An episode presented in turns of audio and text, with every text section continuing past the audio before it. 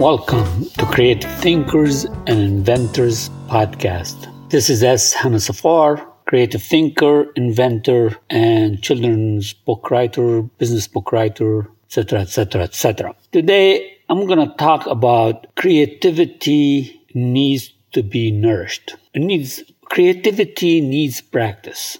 That's a better term. So, in order to keep your creativity in check and developed, you need to nourish it every day, every moment of your life. Let me give you an example. You have a child that goes to preschool. They give them piece of paper and crayons and they start, you know, making some piece of work, art, paint, whatever they do. You come and look at it, even if you didn't see the child, you're going to say, oh, this is done by a child. It's, it's nice, it's, you know, it's creative, but it is done by a child. Then in uh, elementary school, the same child, he does some painting, some artwork, and you come later and you look at that painting, you don't know the child. I say, oh yeah, that's a middle, that's elementary school work, but it's just creative.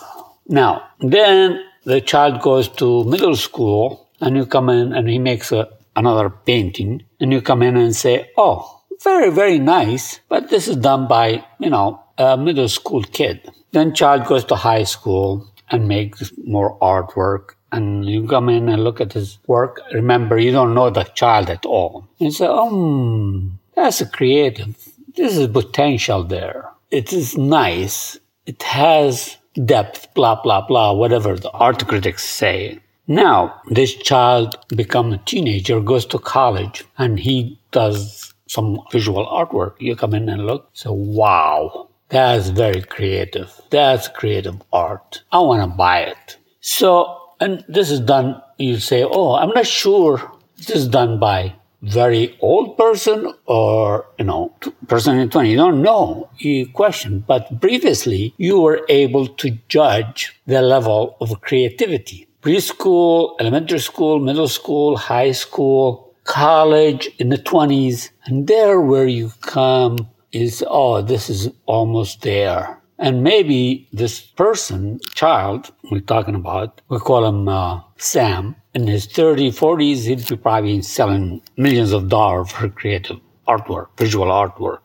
So what I'm saying is the same thing with the creative thinking. It needs to be developed. And the only way you can develop it, you have to practice it. So you start like, you know, elementary school kid, or I mean, preschool kid with a crayon and a draw on a piece of paper and his teacher hangs it on the wall. But you know it is done by very little kid, right? Or girl or boy, doesn't matter. Now, the same thing with you. You have to let your environment stimulate your creative thinking. You see, that child stimulation get developed as he get older.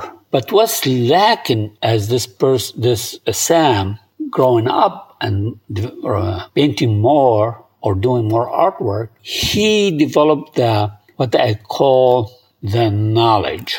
He get more knowledgeable. He knew how to handle the, crayon, the brush, the pencil, the paintbrush, paint, blah, blah, blah. He started developing the basic knowledge. But more important before that is that emotional being. It developed from childhood, let's say to his 20, when Sam became 20 years old. So the development of the emotional being, the eureka moment, is from childhood to his 20s or mid 20s. The same thing with every creative thinker. He needs to develop that emotional being without the emotional being. That's my theory. You have to be emotional about being creative. You have to put that being, that emotional being that, you know, you get your heartbeat going. Again, I'm not physiologist or something, but you need that emotional being to make your creativity the, you make the ultimate creativity. So Sam, his ultimate creativity maybe came when he's 20 years old.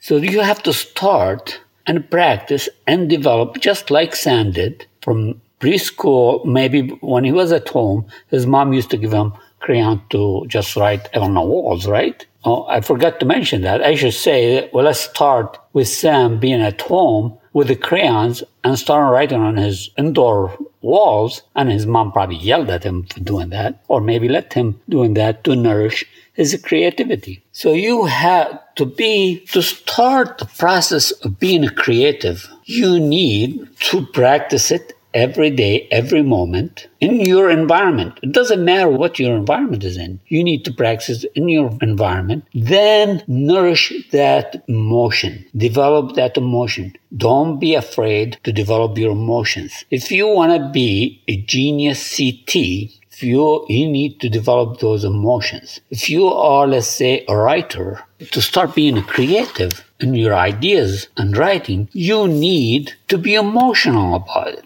You need to develop, oh, wow, I got an idea. But don't just say, I got an idea and leave it. You have to love it. You have to store it in your heart and nourish it. Then move on to the next stage. So this is the first, the Sam, my example Sam, he developed his creativity as he grew up by increasing the knowledge, by becoming more emotional. As we get older, as you, everybody knows, uh, I'm not a psychologist or psychiatrist, but as we get older, we become more emotional. We hate, we love, we get mad, we get angry, we become happy, we have joy, sadness, etc. And the same thing with the creativity. You need that emotional being and you need to develop the knowledge. I'm not asking to be creative to be super knowledge. All the technical part, you can leave it to the expert. You need to be the creative element the creative factor.